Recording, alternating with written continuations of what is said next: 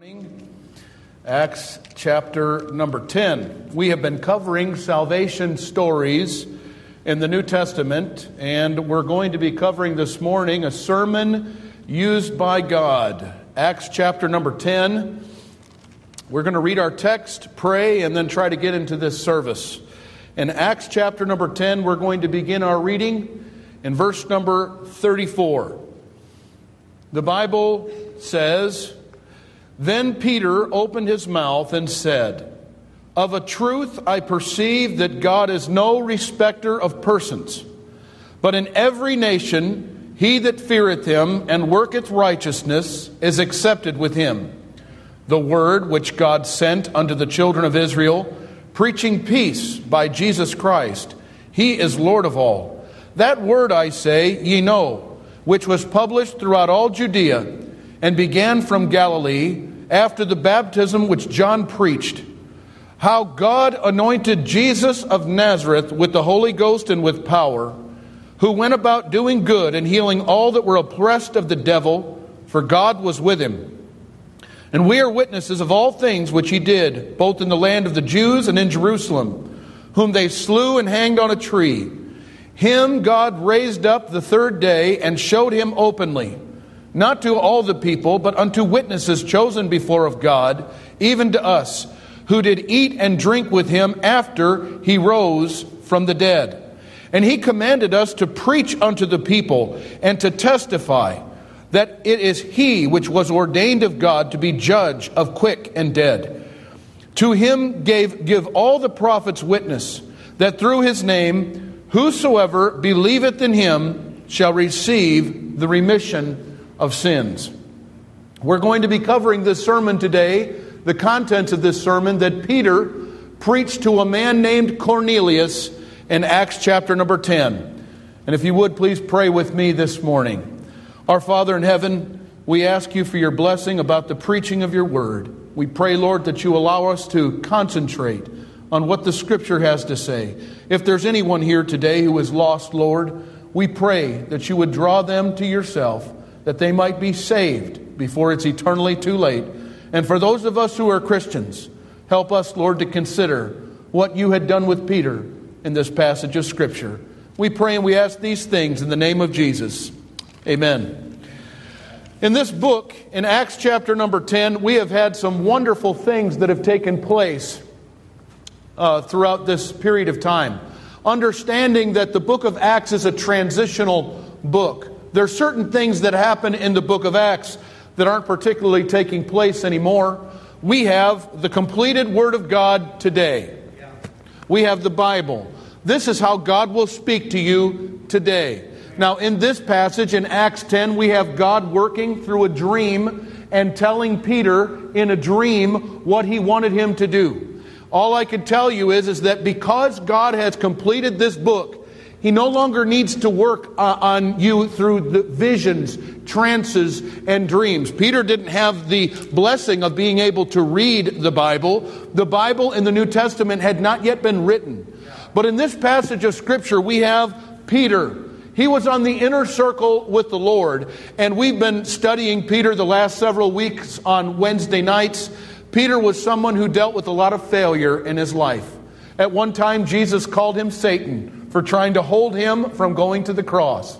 You remember how it was Peter who began to sink as he was walking on water because he was walking toward the Lord and the wind and the waves caught his attention. And when he saw them, the Bible said that he began to sink.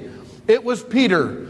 At the end of Christ's life, Jesus said, You're going to deny me three times. Peter said, I'll never deny you. He said, Before the night's over, Peter, you're going to deny me three times. And that very night, Peter denied Christ in such a way to where he was using curse words to get people to believe that he did not know the Lord Jesus Christ. And yet, God still had great plans for Peter. It was Peter who preached at Pentecost in Acts chapter number 2.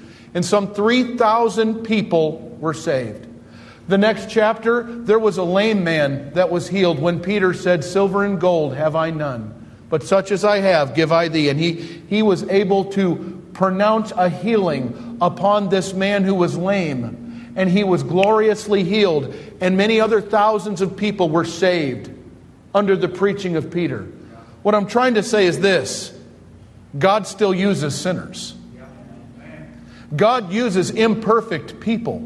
This church, in fact, Metropolitan Baptist Church, is filled with people, even if you're the best church member we have, we are all sinners. We fall short. None of us are perfect. We have all needed to be saved by the grace of God, and Peter, of course, was no different. He was a preacher, but he was an imperfect preacher. In fact, even in this story, God is working on Peter to show him that Gentiles could be saved. You know, in Acts chapter number 10, it tells you the key players that were working here. Let's start reading in Acts 10 and verse number 1. There was a certain man in Caesarea called Cornelius, a centurion of the band called the Italian band. See, he was somebody that would say, hey, forget about it. Italian. A devout man, one that feared God with all his house which gave much alms to the people and prayed to God always. Now I want you to think about this. Who is Cornelius? He is a Roman soldier.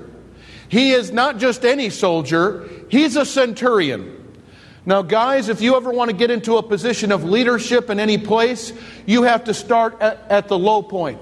When I joined the military, I didn't join as a sergeant. I didn't join as a master sergeant. I had no stripes on my arm. I joined as what they called a private. You say, what's a, what's a private in the military? A private is nothing. And the drill sergeant will tell you that you are nothing. You are worthless. You are just a private. In order to get to a centurion level, you had to work through the ranks of the military and excel. Now you are a centurion and you are over a hundred soldiers. To have the delegated uh, a uh, hundred men under your control means that you are a man of discipline, that you are a man of honor, that you are a man who knew how to work under authority.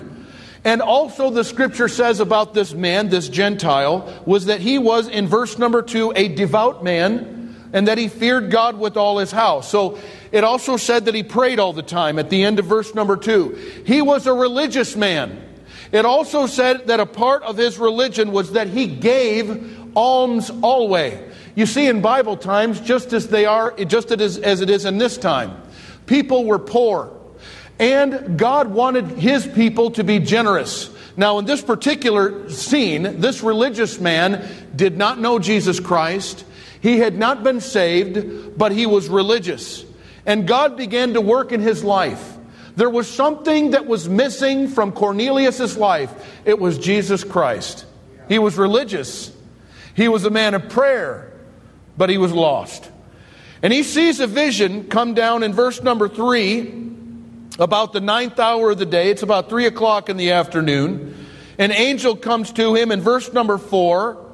And at the end of verse number four, it says, Thy prayers and thine alms are come up for a memorial before God. In other words, God sees what you're doing. God has heard some of the prayers you've prayed, and now God has something for this man, Cornelius. And he says, You need to go and get this guy, Simon. In verse number five, and now send men to Joppa and call for one Simon, whose surname is Peter. In verse six, he lodges with someone, with one Simon, a tanner, whose house is by the seaside. He shall tell thee what thou oughtest to do. Now, in Acts chapter 9, in the last verse, perhaps six or seven verses above, Acts 9 and 43, you find that Simon Peter was lodging or staying with a man named Simon the tanner. Now, when I say that you went to a tanner in this generation, young people, what comes to your mind? Now, this only goes for some of us. But what comes to many people's mind today is Simon was going to a tanning bed. Simon was not going to a tanning, uh, uh, or excuse me, Peter was not going to a tanning bed. A tanner in Bible times was actually a position of low estate.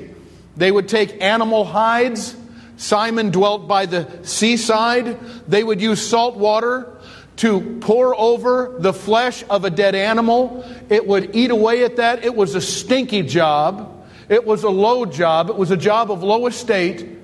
And these, these hides would be used for many things, whether it would be clothing, transporting liquids. You can do studies on what a tanner would do in Bible times, and you, you know that every major town had someone with the trade of being a tanner.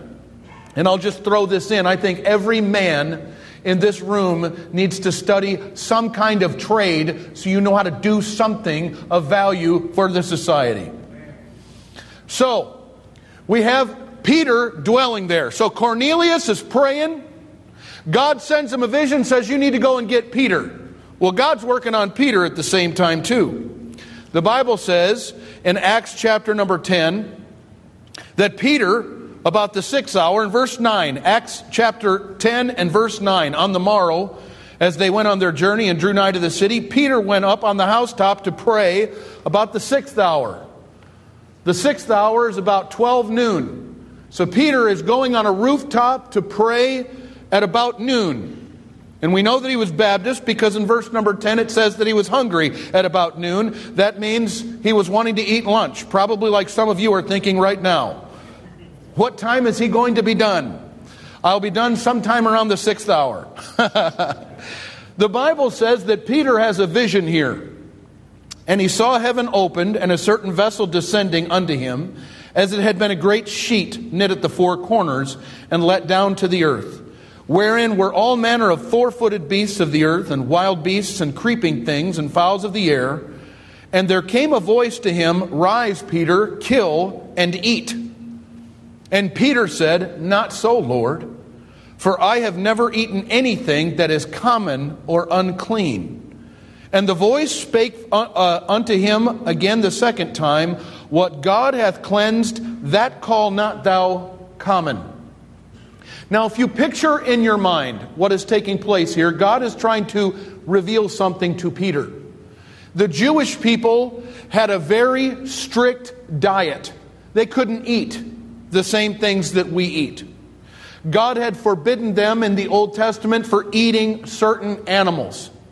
They couldn't eat shrimp. I don't know how they lived, but they did. They got through with it. You know what else they couldn't eat? They couldn't eat anything that came from a pig. They couldn't eat bacon. I did not have breakfast this morning. But all I can tell you is, is that nothing speaks peace to my soul than the smell of bacon in the morning. Amen. That's good preaching. Now, there was a sheet that was let down from heaven, and the sheet had all manner of animals on it, animals that Peter had never eaten. He had been a strict Jewish person. He'd never eaten anything like this before, and God was telling Peter, You can eat these now. Rise, kill, and eat. Now, Peter, he was arguing with the Lord. Not so, Lord. Listen, never good idea to argue with the Lord. I personally am very thankful that one day and at a time pretty soon, I'm going to be enjoying bacon and putting it in the ministry.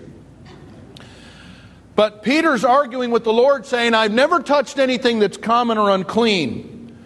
And so, three times in verse number 16, the Lord had showed him this vision. And the Bible even says that even after God showed him this vision three times, he was still doubting in himself in verse number 17.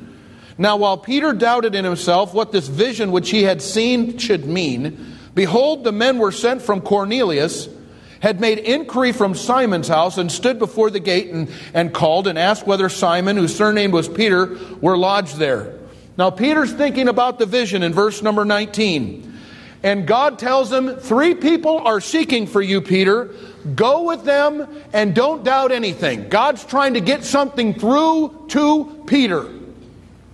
Has God ever tried to get something through to you over and over and over again? Simon was kind of hard headed. Now, I want you to understand where this was. Jesus had died a long time before. This is after Pentecost. This is after the stoning of Stephen and the scattering of the church. Peter, at this point in time, as of Acts chapter 10, still did not believe that Gentiles could be saved.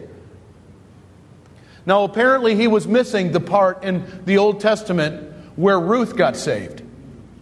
Maybe he missed the part in the Old Testament in 2 Kings 5 that a Syrian soldier named Naaman got saved. You know, there were other Old Testament people who were not Jewish who were saved. Salvation is of the Jews, but it's not exclusively for the Jews. Salvation is for everyone. But Peter had a bigotry in his life. He was very exclusive. He believed that God was only dealing with the Jews, and God had to send this vision, and he had to send these men in order to convince Peter of something. And so they told Peter what was going on when he came with them.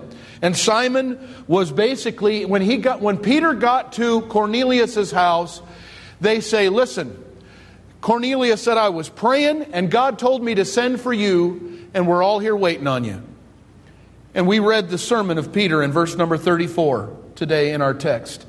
He preached a sermon to them. So point number 1, Peter's first point when he began preaching to these Gentile people was this who the gospel was intended for. Verse number 34. Then Peter opened his mouth and said, Of a truth I perceive that God is no respecter of persons, but in every nation he that feareth him and worketh righteousness is accepted with him. Now, I want to say this without any fear, or equivocation. I don't want to, I don't want to be uh, not clear or unclear in my speech. The gospel is for all people. It's not for white people only. It's not for black people only. It's not for Mexican people only. It's not for Australian people. It's not for African people and Canadian people only. The gospel is for all people. And the same gospel that saved me is the same gospel that will save you. We are all equal at the foot of the cross. Those who are preaching a social gospel today are doing a great disservice to the scriptures. The Lord died for all men. Amen. God is not a respecter of persons. It's for all men, it's for every creature. It's for every nation. It's for all ethnic backgrounds, all languages and skin colors. It is one way, and it's through Jesus Christ. In Mark 16 15, Jesus told his disciples, Go ye therefore and preach the gospel to every creature. Our church believes in every creature. On the back, we see this missions, an unfinished task with a picture of the world. This church has had the privilege to send forth missionaries to try to get the Bible into the hands of people. People cannot be saved without Jesus Christ, and they cannot be saved without believing in the truths of the Bible. This is the foundation upon which everything we believe rests. It is the Bible. Luke 26, verses 46 and 47. Thus it is written, and thus it behooved Christ to suffer and to rise from the dead the third day, and that repentance and remission of sins should be preached in his name among all nations, beginning at Jerusalem. In Matthew chapter number 28, what we know is the Great Commission, the Bible says, Go ye therefore and teach all nations, not just one nation. It's for every nation and every people and for all men. The Bible didn't say that God so loved the Jews, it said, For God so loved the world that he gave his only begotten Son, that whosoever believeth in him should not perish, but have everlasting life. Now, in verse number 36, well, not only do we see point number one, for whom the gospel was intended, number two, we see the fruit of the gospel in verse 36. The word which God sent unto the children of Israel, notice, preaching peace by Jesus Christ. He is Lord of all. You know, Jesus said, I am the way, the truth, and the life. No man cometh to the Father but by me. Salvation's not through Muhammad. Salvation's not through Allah. Salvation is not through Joseph Smith, Martin Luther, or any other person who ever lived during the Protestant Reformation or before that.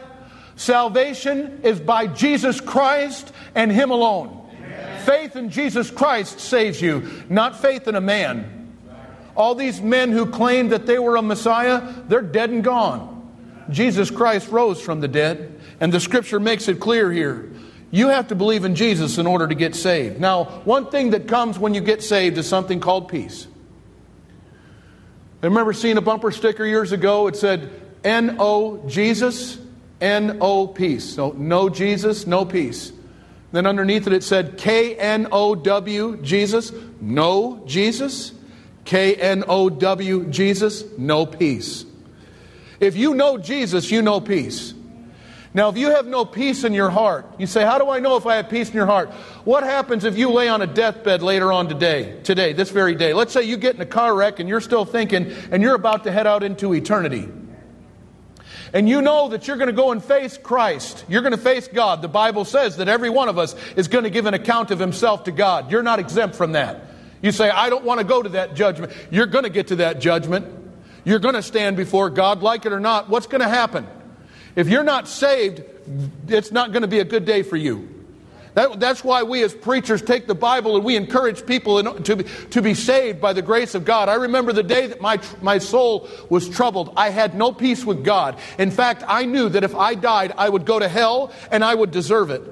But I heard a preacher preaching about Jesus Christ. And he said that Jesus was willing to forgive me of every sin that I've ever committed if I would but come to him and place my faith and trust in Christ. And I knelt down on, at an altar. I came at an invitation and I began to pray. And when I received Christ by faith, something hit my heart. It was called the peace that passeth all understanding. You know how it came? It came by Jesus Christ. It didn't come by my good works. It didn't come because I did anything right. It came because Jesus did it all for me, and I put my faith and my trust in Him. The fruit of the gospel is that he that believeth on Him is not condemned. But he that believeth not is condemned already. We covered that last week in John chapter 3 and verse 18.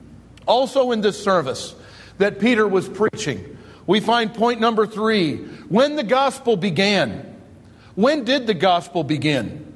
Now, notice in verse number 37, where it says, That word I say, ye know, which was published throughout all Judea and began from Galilee, after the baptism which John preached. You know which John this is talking about? It's not the John that wrote the Gospel of John. It was talking about John the Baptist. John the Baptist was the forerunner of Jesus Christ. John the Baptist was preached about and prophesied about in the Old Testament. His job was to prepare the way for the Lord. You know how he prepared the way of the Lord? It wasn't through singing and song. Singing and songs are important but it's far less important than the preaching of the Word of God. John the Baptist came out of the wilderness preaching. You can find it in Matthew 3 and verse number 1. John the Baptist came and he preached. He called people's attention to the Lord Jesus Christ and he preached that Jesus was the only way. He preached that Jesus was the Lamb of God, which taketh away the sin of the world. And people came to John the Baptist and were baptized of him. They were dunked in water picturing the death, the burial, and the resurrection. The gospel began with John the Baptist, and it was published throughout all Judea. His, this preaching began at Galilee. John the Baptist preached of this baptism for the remission of sins and preached that Jesus was anointed of God. He was the Lamb of God, the perfect one.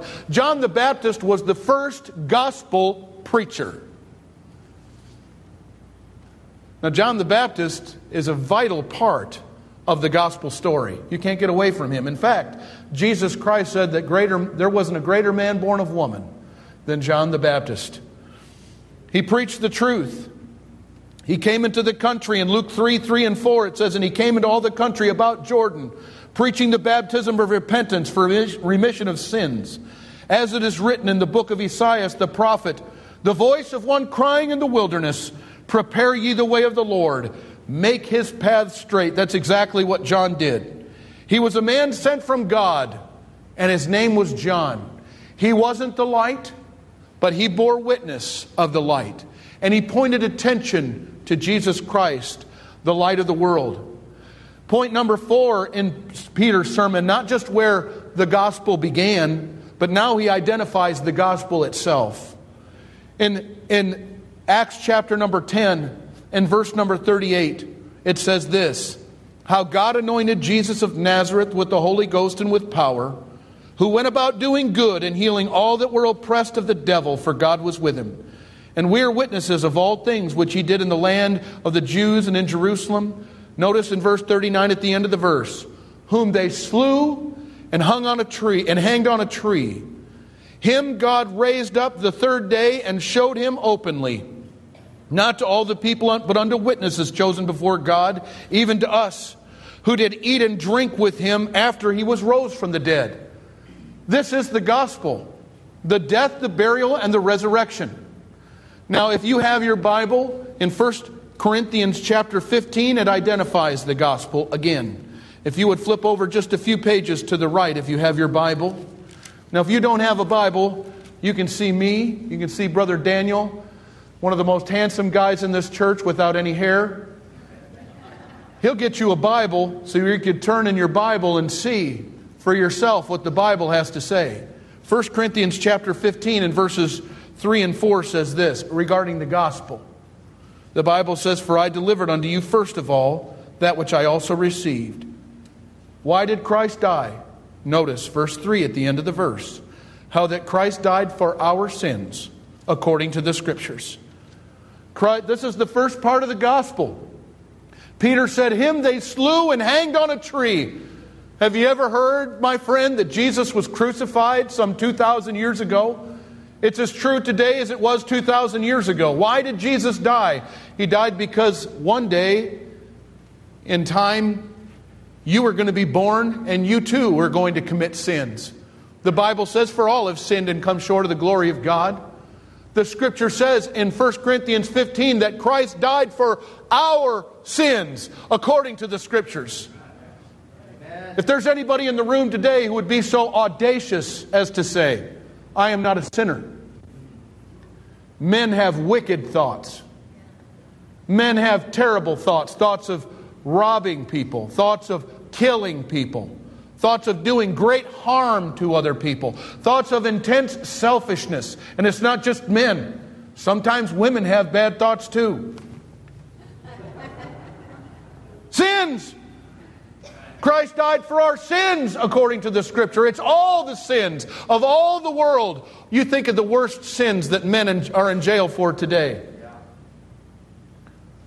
I can tell you, all, all, all of those sins are present before us today.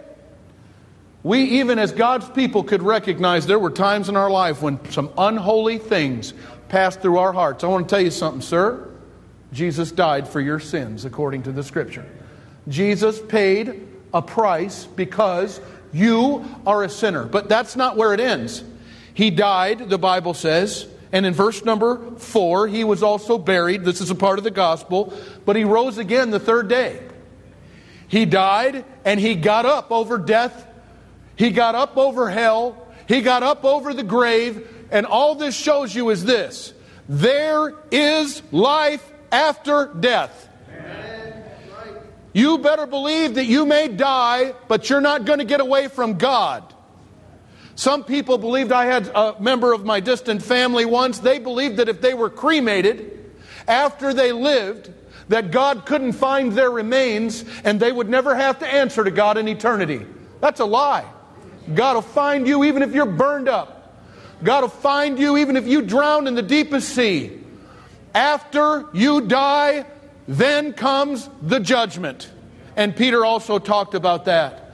Peter identifies the gospel in Acts chapter number 10 as well. If you would flip back to Acts chapter 10, we'll try to bring this to a close. Peter identified the gospel. He said that Christ was slew on a tree.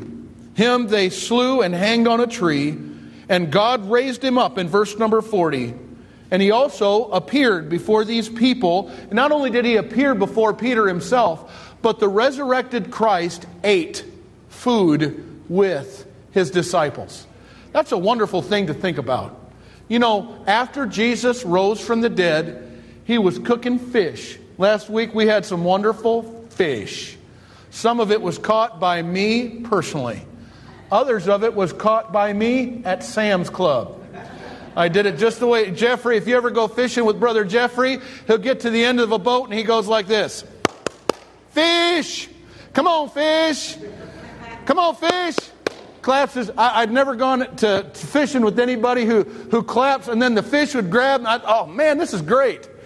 And so I went to Sam's Club. We didn't have enough. We caught from the, from the boat. So I went to Sam's Club in the fish section and I went like this Fish! Fish! I grabbed that fish out of there. Some of, some of you are like, man, does, does that dark looking fish come from that Lake Texoma? I said, well, no, I caught that at Sam's Club. That was good, wasn't it? But you know, when Jesus, who was resurrected, started making food, He put fish on the coals and he ate. He ate, he, he put it in his ministry and he allowed the disciples to, to partake of that fish too. He ate with people after he rose from the dead. You know, we're going to be eaten in glory too. Amen. Now, the scripture deals with this identifying the gospel. In order to get saved, you have to receive it. Now, some of you are here today and you're not sure about all this. You're hearing about the gospel, but in order to get saved, you have to receive the gospel. The last point is you have to receive the gospel. John chapter 1 and verse number 12 says this But as many as received him, to them gave he power to become the sons of God, even to them that believe on his name. It's one thing to hear the gospel. It's another thing to put your faith and trust and believe the gospel. The only way that you can go to heaven is by receiving the message of Christ. Yes, I believe that Jesus died for me. Yes, I believe that He's the only answer for my soul. I can't be forgiven without Jesus Christ and His shed blood. I want to be saved. That's, you know, when people get saved, when they get good and tired of being lost. You're not going to get saved unless you're tired of being lost. I want to tell you something. If you're so in love with this world and you're embracing the sins of this world and you're embracing all the things that this world can offer you, all I can tell you is that this world will leave you in an unfulfilled state. Jesus Christ is the only way that your soul will ever be satisfied. And in the matter of salvation, if you don't get saved, you're going to die destitute without Christ. And you're not going to go to heaven when you die. But Jesus said, Come unto me all ye that are weary and heavy laden, and I'll give you rest. Jesus desires to save every man. The Bible says that God is not willing that any should perish, but that all should come to repentance. Even Cornelius, a Roman soldier, God sent Jesus to die for him. And Peter gets there and he says, Okay, I'm here to preach. You know, eh, earlier in this passage, he had told this man Cornelius, I've never even eaten with a Gentile before. I've never even been in a Gentile's home before. But now Peter's preaching a sermon to this guy, and God clearly saved Cornelius. Well, we may be able to get into that next week, how God saved Cornelius. But the question is today are you saved? If you died right now, do you have assurance that you would go to heaven? I'm here to tell you that Jesus Christ is fully able to save you today if you're lost. Say, Pastor, I'm not sure that I've ever been saved. When we stand up in just a few seconds for the invitation, won't you just come? When you come down here, we'll have somebody work with you if you need to be shown how you can be saved. Listen, this is the grandest decision you could ever make in your life a decision to receive Jesus Christ as your Lord and Savior. He is the only way that sins can be forgiven. You can't, get, you can't go to heaven any other way. You can't get forgiven of your sins any other way. It's only through Jesus Christ. Let's stand together with our heads bowed and our eyes closed. Our heads are bowed, our eyes are closed. We're preparing for a verse of invitation. If you would, please be respectful that God may be working in somebody's life today. And if you're a member of this church and you know the Lord, won't you pray for a lost sinner? For somebody who needs to be saved today. God may be needing to hear your voice. And if you're feeling that tugging in your heart, that, hey, I'm lost, I'm not saved. It's not because it's not because anybody's a great orator today, that's for sure. It's because Christ is calling for you to get saved. If you're not saved, I want you to come. Our heads are bowed, our eyes are closed. If God's working in your heart to get saved, we're inviting you to come.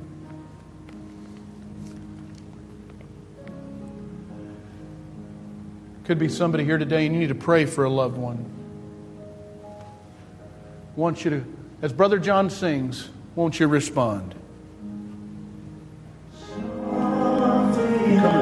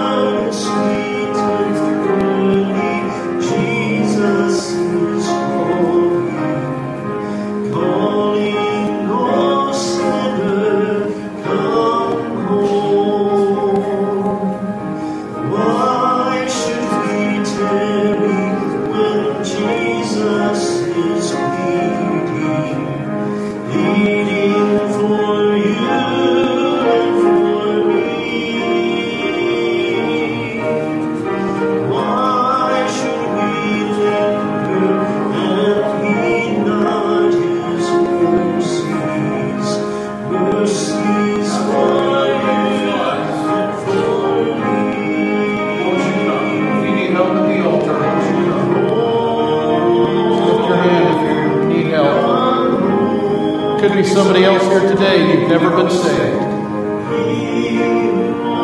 God's working in your life. I want to encourage you to come. Maybe God's spoken to you about church membership, about baptism. Maybe that's your story here today, or maybe you have something going on in your family. You need to use the altar. Just respond to how the Lord will work in your life.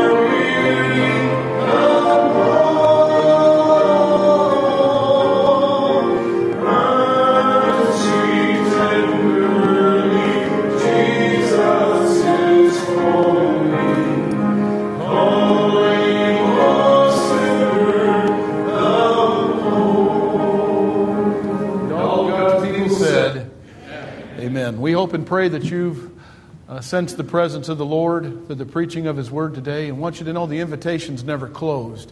If the Lord's working on you about salvation, what we encourage a lot of people to do is to go through some Bible studies to where you can see what the Bible says about uh, sin, about the Savior, about how to receive Christ by faith. It'll be a great decision for you to make. You know, our church does Bible studies like this every week. We have people who are trained to do them, and uh, we want you to uh, understand if you need help and you want to do this salvation Bible study, whether it's to affirm whether or not you're saved or because you just want to learn more about the Bible, it'll be an investment of your time that is very, very worth it.